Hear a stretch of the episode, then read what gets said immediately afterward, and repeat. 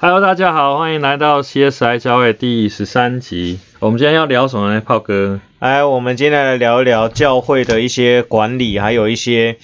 割头的现象。哦，这很大哉问呢，这个。因为我之前看到一个某教会，我觉得也是蛮神奇的。他就分享一个见证分享的影片，然后就是请一些会友们，大家就会分享一下为什么要来信基督教啊，然后加入这个教会多好多棒啊之类的。然后我就听到其中有一位老大，他听起来有点江湖味啊，他说反正我要信一个神，对不对？那么多神。你当然要信一个最大的啊，对不对？你的上帝全能全知，对不对？那么厉害，比什么妈祖、关公什么都还大，那我当然要拜一个最大的，对不对？然后我听完后，第一个想到的就是，那他会不会每个礼拜的那个奉献，他都觉得是在交保护费给教会的那种感觉？他看到牧师会不会觉得这就是咱这个所在割头，这是老大？很有可能我觉得。对，我觉得他心态应该，因为他听起来就是以前可能也是混过道上的，混过了。对啊，觉得这最大的特懂啊，大尾啊，找一个上大尾。不过我觉得其实很难免，因为从圣经当中也可以看到说上帝就是至高神嘛，然后也很多跟别人斗法，然后就赢了啊，所以我觉得在教导上也难免很难避免说上帝是最大的那个啊。对啊，我觉得有些教导就是说在传福音的时候也会用这样的话术哦。对，不过我觉得我们要分辨一下，就是上帝他是老大没有错啦，但是在地上的我们有没有人也把自己当成老大？对啊，就狐假虎威嘛，狐假虎威啊，就假传圣旨啊，对啊，那明明就是自己的话，就说是上帝的话啊，对，这种一定很多嘛。对啊，那我就会想到就是说，其实教会也是人的组合，那所有的组织就像我们那个讲的，有人的地方就有江湖，所以有教会的地方一定也有江湖，那有江湖就会分派别，那是不是有些教会里面，我们有时候就可以看到人也会分成一些派别，然后在那边斗来斗去的。我想到就是说，其实很多教会他们会比较强调增长，而且他们的那个时间间距是很短的，他可能会期待一个未信者他一年内然后就可以变成属灵家长啊，小组长，然后就可以一直带新的人进来。听起来是一个比较那个 SOP 的标准作业。对，所以相对来说他可能会想到一点比较，按照他们的术语叫比较扁平比较简单，比较接地气的说法。可是这种接地气的说法，其实你在经过一些反思之后，你就觉得怪怪的。像你刚说那个上帝是上大尾，然后我就要跟上大尾，这样听起来还蛮合情合理的啊。对啊。可是后来你也许在就业，你还是会说上帝是上大尾，然后还征服很多的万国万邦，这样征服他们。可是到了新约，你就看到这个上大尾的儿子是钉上十字架的耶稣啊。那也要说上大尾这个。那上大尾变乳蛇。对，叫你来信一个乳蛇。对啊。你要信吗？对啊，所以就跟着他也没好处。对啊，所以就变十字架在有一些人来说是愚蠢的嘛，他们就觉得我宁愿跟着一个万军的统帅，万军的耶和华，然后我不要背上自己的十字架，带着你打胜仗，永远得胜。对啊，所以到了后面你要怎么接到十字架？我是跟着一个上大尾，那我要怎么理解我要走的是受苦的道路？对啊，我觉得那个很难接过来，背起自己的十字架来跟随耶稣的。然后我觉得这个处境其实我们当代人会这样遇到，其实在圣经的故事里面也是都有遇到，这似乎也是一种普遍人性。因为你看像彼得、约翰、雅各他们几个门徒，有一次就跟着耶稣上了一座山，然后那个摩西跟以利亚显现，然后他们就觉得说，哇，耶稣就是先知啊，然后他们的理解就是觉得耶稣就是一个政治上的王，要带领他们打赢罗马帝国啊，解除那个犹太人被压榨啊，种种的很不舒服的那个被殖民的那个处境。可是耶稣没有这样干啊。对啊，这就是长期以来的犹太人的弥赛亚盼望，就是期待弥赛亚是来帮他们就是驱除鞑虏，恢复中华的。对，可是看到后面就发现耶稣走的并不是这条路啊。那相对来说，我们有时候会有些人很强调逐章逐解的来看啊，当然他就逐章逐解的解释前面那些东西。你逐章逐解没有一个比较鸟瞰式的概览的话，你其实会很容易陷入那些，对，就断章取义嘛。所以你看，像旧约讲到一些打胜仗的一些，你看到那一段的时候，可能觉得哇，好棒棒，但其实下一章他就挫赛啦。这种故事太多了，你看大卫就是前面多威风，那后来也是有一段时间落高起，然后他去搞乌利亚的老婆，来把人家应该是用穷的啦，对，那也是做了很多歪七歪八的事情，但是这些都自动被忽略掉了。所以这种心态就是都是要去找一个老大，拜几个熊大辈。不过有时候从那个垮掉的心态来看，这样好像也是对的。对啊。大家有看过，应该有听说过，就是16、17世纪法国一个很有名的思想家叫巴斯卡嘛，他说讲一句蛮有名的一个道理，他是一个怀疑主义者，他其实骨子里他是什么都不信的，可他说如果给他选择的话，他会选择信上帝。为什么呢？他如果信了上帝是真的存在，而且这个信仰是对的，他就赚到了，我上天堂了，我永生了。不信你就亏的。不信的话又怎么样呢？我不过就是每天上礼拜撩了一些风险钱，撩了一些时间，这个风险就跟买乐透一样，其实这个损失是还 OK 的，但是我那是拔掉，哇靠，我就中大奖了。对，其实很多教导也会用类似这些的啊，就是说，你们现在只是牺牲一点点，可是你将来求到的是更多的，就是把信仰当成买乐透一样。对啊，有一个主任牧师，他也是他都很标榜自己以前是开教经的啊，你在探行李做这么多啊，应该是探真多哈，我应该是探无在做无事，可能警察那边没有搞好关系，有抄起啊，然后他就说他就是要赌就赌最大的，有点类似那个巴斯卡嘛。对的说法嘛。不过刚才讲到，就是说很多教会会用那种跑教的心态来教导啦，就是说反正你先信了再说啦。我觉得后面的心态是这样，你先进来了再说，再慢慢改变。可是我觉得还是毕竟还是要回到这个信仰的本质，这个信仰的本质是在造就人，然后你造就出来以后，应该是为了这个世界，为了上帝啊，为了等你一些崇高的理想，你有一些贡献，而不是为了你自己的一些私利吧。不过我觉得另外一部分也很值得思考的点，就是说他们其实都很强调增长就是。而且会有一套训练的 SOP 进来，那确实他们每年进来的也都很多，不过我们会发现说他们实际上增长并没有按照所累加那个数字升上来，那不要说他们有很多人是进来之后又走掉了，所以没有成等比级数的增长。所以他们现在会讲一个术语叫做什么？打开前门，然后关上后门。就不要说他关门放狗啊，进来你就不准走。前面的门还是要进来，可是后门要把它堵起来啊。所以意思说他们有发现说他们有点像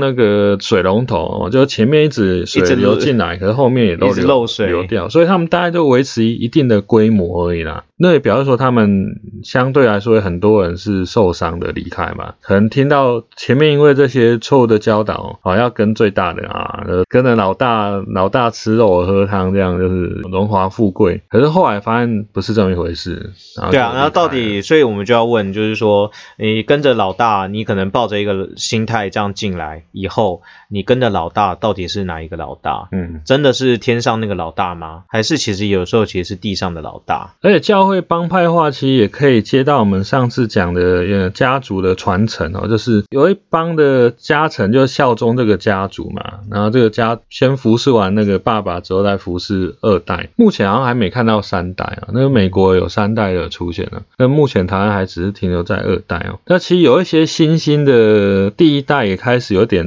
招聚自己的家臣的感觉特别是他们会要求一些年轻人他们都会从中学开始训练培养这样都懵懂不懂事的时候来灌输他们，然后甚至会要求他们考上大学就尽量要在地读书啦。我靠，那我如果我是在中南部，我考到台大，我不能去读对，他会要求你不要去读。对，就是说你要委身在这个教会啊，就你要继续服侍啊，即便你去外地读书，你六日还是要回到教会来服侍啊。这个也许看个人啦，但我是觉得说我们在信仰里面，或者说在这个教会里面在学的东西，或者说我们要造就是什么，是只有属于这个教会嘛？因为我觉得听起来，其实既然上帝是上大尾，那他所要求的，他造就的应该是你在每个教会都行得通的，或者说一样的一些态度。对，那为什么我是我在这个教会成长，我从小在这边，那我将来有服事，或者说我各种的事工只能够奉献给这个教会。那我如果以后因为工作，或者以后因为结婚，或者种种的原因，我可能必须要去外地生活，那我所学的东西就没办法带去别的地方吗？那或者说我在别的教会的奉献好像就变成不合上帝的心意了吗？对，我觉得这是一个很大的落差，就是我们相信上帝是全世界的主宰，可是你要服事不行，你就只能在这边。对，那是一个很大的落差。我觉得就是有点像你讲的帮派化，就是就把教会弄成一个帮派嘛。不过上次我们提到教会是一个帝国，现在变个帮派好像比较小一点。不过帝国是从帮派开始的啦。不过我在讲有些那些帝国他们的想法可能还不能说是帝国啦，因为我觉得他们也只是画自己的范围。对，如果真的是帝国的话，他应该是会去入侵到，或者说把他们的想法去带进别的教会或别的宗教，甚至别的宗教或社会组织里面。其实是有的啊，因为他们现在不是说有七个山头嘛？七个山头一个一个去征服，攻占。对，他们是有一些攻占的。不过其实从帮派到帝国是有一个奋斗的过程啊，有点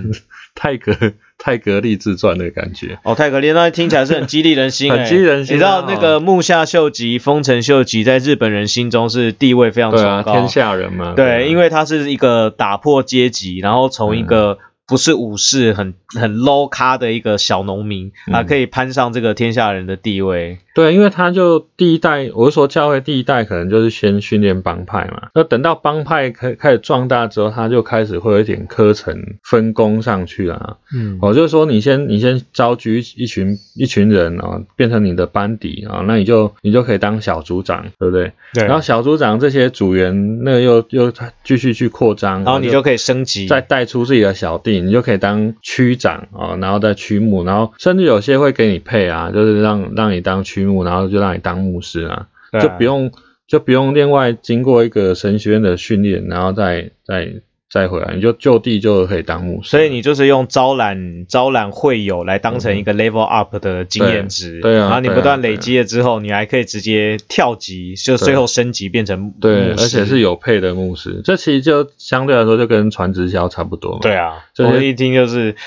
你的下限累积到一定程度之后，就分给你红。你就从钻石就会变成那什么蓝带钻石什么的。对啊。变成说他的养成，他的训练完全就在这个帮派里面嘛，就不是说他的传道是他养成在别的教会，然后经过这个神学院的训练，然后进来我的教会，不是啊，他完全就在这个帮派里面养成的。那如果说教会的发展模式是用这样子的模式的话，在教导上面很明显就会出现一种现象，就是他要一种很简单的逻辑才可以快速复制。对啊，所以他不能够有太多的复杂的一些讨论。对，你越复杂的讨论啊，万一上面的回答不出来怎么办？对啊，你就是垮啦，你就没有说服力啦。然后第二个是说，因为要复制，所以他有的时候不太会去考虑每一个人不同的处境或状况，多样性就不见了。对，人跟人各自有一些状况不一样的，然后我们其实在上帝面前我们犯的罪也都不一样。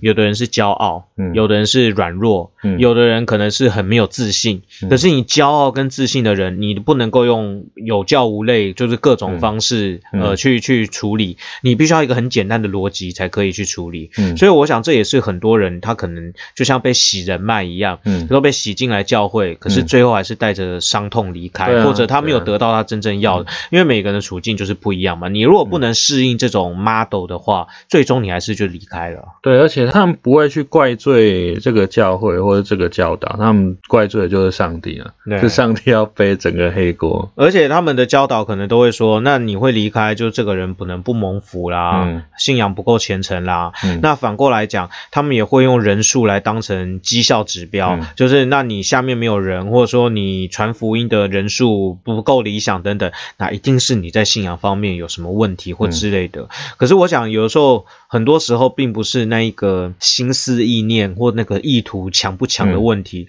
而是圣经既然是有智慧的书本的话语，那它可以去处理人的不同的种种的状况，可是当你把它扁平化去窄化以后，是不是反而失去了里面很多很丰富的滋味，这才是根本的原因。而且这时候加尔文的双重拣选就可以派上用场了，就是上帝预定了一些人让他们得救，然后他预定了另外一些人要下地狱死掉，这样那他就可以说那些后来离开了就是上帝本来就没有拣选他们的，所以他们不止在教会当中他们受到伤害，然后他们还会被定罪说你本来就不是被上帝拣选的，这就好像以前那个帮派有一些人要脱离帮派就要派人把他给杀了一样，对，你们这些人就是离开我你就是错的，对。其实最早期在讲教会增长是有一群人，我不知道你有没有印象，他们会去宿舍敲门，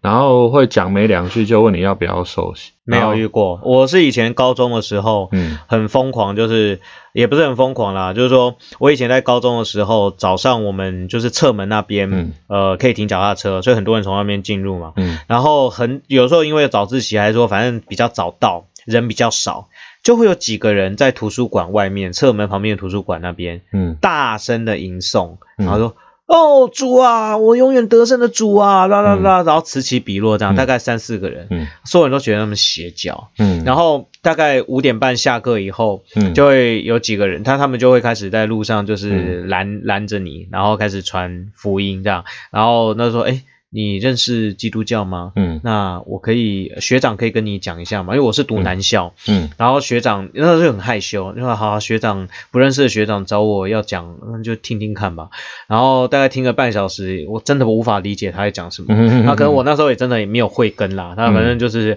信上帝很重要啊之类的。然后就送给我一本小册子就走了。我也遇过类似有些人会在学校的角落啊，然后就会在别人呼喊主名，对，叫很大声，主耶稣这样。他们在学校也常有一个社团叫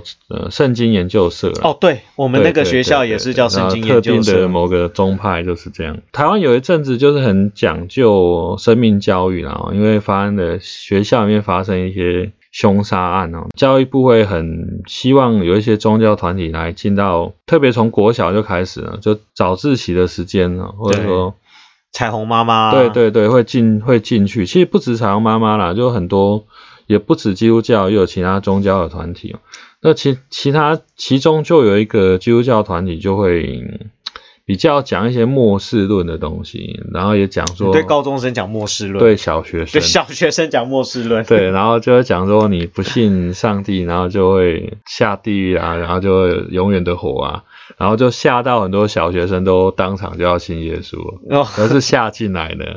这种就是窄化，就是说把信仰只是最窄化到一种信啦，好像就是说我现在信了，我跟你下一个契约了，然后接下来就结束了，永生了，我拿到门票了，就结束了，对。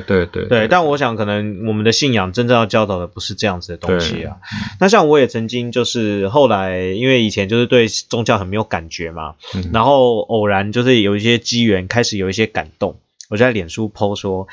那个最近有一点感动想要上教会，那马上我就有蛮久没联络的大学同学就很积极，来那个我来跟你介绍一下这个信仰啊，然后还可以邀请就是比较资深的会分享的人来讲解这样子。那通常大家听到这个，我不晓得大家的社会经验，我一听，因为我以前做过业务，这就是标准的业务的模式的 ABC 法则，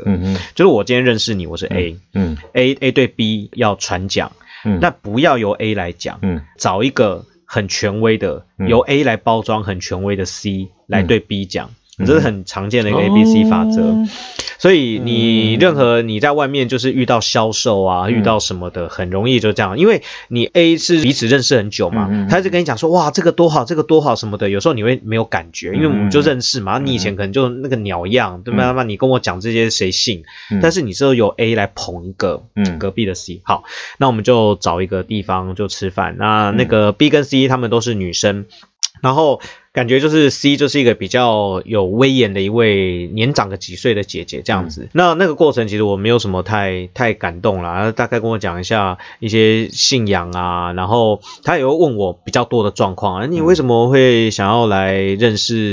耶稣基督啊？那你过去的一些看法之类的。那最后就邀请我去他们教会的活动。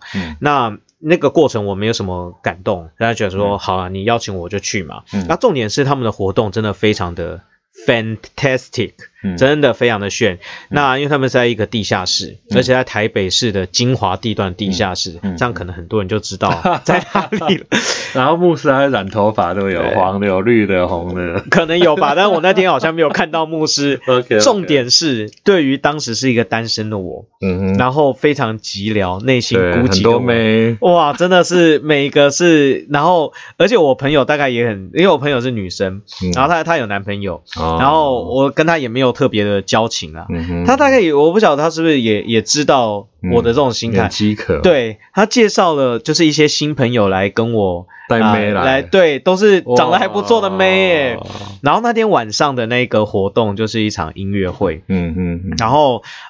演奏的是一位大提琴家，音乐的品质非常的好，声光效果非常的好。然后他中间也有分享一些他的见证，就是他过去有离婚啊，有遇到一些不好的一些人生的际遇，然后但是认识了耶稣基督以后，帮助他一些造就啊等等的。那个当下对信仰我还是没什么感动了，就是说反正你讲你的。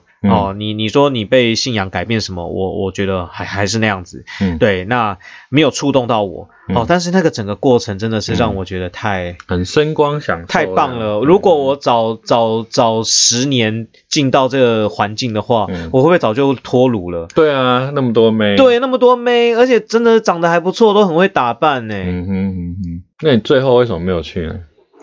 不晓得我就觉得好像，因为当时触动我想去教会的是有一点偏神学或哲学那种味道了，就是说想去了解更深，就是说这世界为什么这样，然后我掳了这么多年为什么，其实就有点像约伯记那样子的感觉，为什么我这么掳，为什么其他人那么的过那么爽？然后有些人10几岁就破处了，男生，我的国中、高中同学，然后就得性病了吧？因为或许啦，你让对一个反正没有信仰的人来讲，对不对？你就是这个八卦版乳蛇，你当然想的都是交到女朋友啊，赚大钱啊，买股票什么随便买，跟闭着眼睛随便投都赚啊，对不对？都是想这些，可是。那一年就是开始有一些事情让我去想说，为什么我的人生这么鲁，这么鲁的人生有没有它的意义，我比较想去了解这些啦。所以那时候在那间教会我就比较，我觉得没有可能没有得到我想知道的这些东西啊，可是那个声光效果真的是非常的不错。那还有一个可能妹太正了啦，也让我有一点反而有一点觉得距离，那种正妹跟我怎么可能，对啊，不同的世界，不同世界，就跟去夜店一样。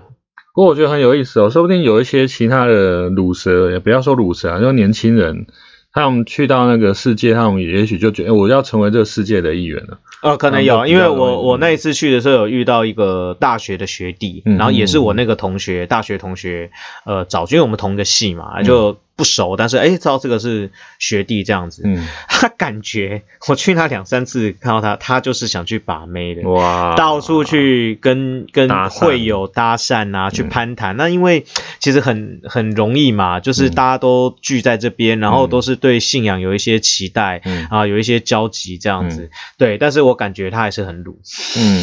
而且有些人会试着想要去扮演大家所设定的那个角色。所以说他虽然是一个乳蛇，可是他知道当上那个小组长，就做一个教导的人来说，会比较多一点被注意的目光，所以他会努力的去想要尝试去坐在那个位置上。哦，所以从这个角度来讲，教会无形中也提供了一种晋升的一个管道，啊，或者一个多元的一个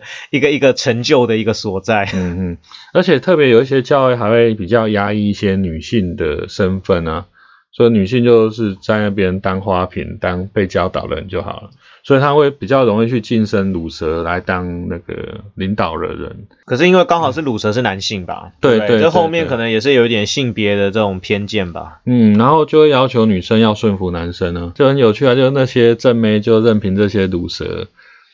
蛇领导去挑选他们想要的女生啊。对啊，不过回到就是说声光效果或者是七大山头这些，我觉得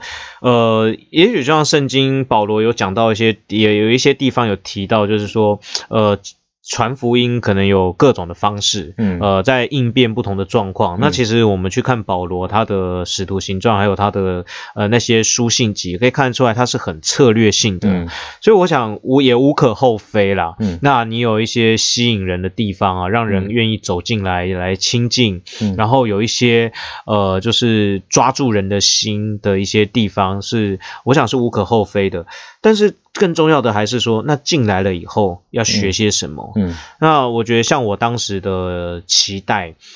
是比较偏知识上的吧，就是这种期待，我觉得就是没有被满足到的。那所以这是不是也代表说，我们每一个人可能都怀着不同的期待或者不同的感动，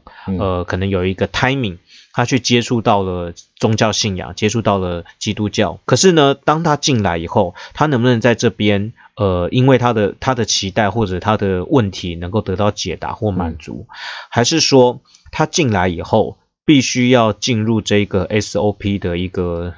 算是一个有点像罐头工厂的一个制造流程，它要变成那样子一个罐头，然后呢，这个罐头还可以再出去，再带新的罐头进来。所以我觉得这个可能是我们比较是思考的啦。就是传福音当然可以扁平化，让很多人能够接受到这些信息。可是成为一个基督徒，他也许需要更多的深化，因为他人生的历程当中会遇到很多可能一开始没有设想到的问题啊，所以我想，刚也提到说，很多从前门进来的，也许受伤或者怎样，从后门又溜走。像你也是类似像前门进去，对啊，对那间教会来讲，那也许后来甚至有些人就因此不想再接触教会，因为他觉得他已经知道教会玩的是怎么一回事啊。那我也欢迎这些人可以。如果听到我们的频道的，欢迎跟我们联络啦，也许我们可以再多聊聊，也许那时候对教会产生怎样的误解或受到怎样的伤害哦。那我们频道常常都是不定时的上传啊，因为我们都有别的事情哦，所以还是会希望各位听众可以订阅我们的频道哦，来给我们一点评论跟回馈。对对对，那我们你在上传的时候，你才会接收到我们新的节目上传的通知。那我们今天就跟大家聊到这边，好，拜拜。拜拜。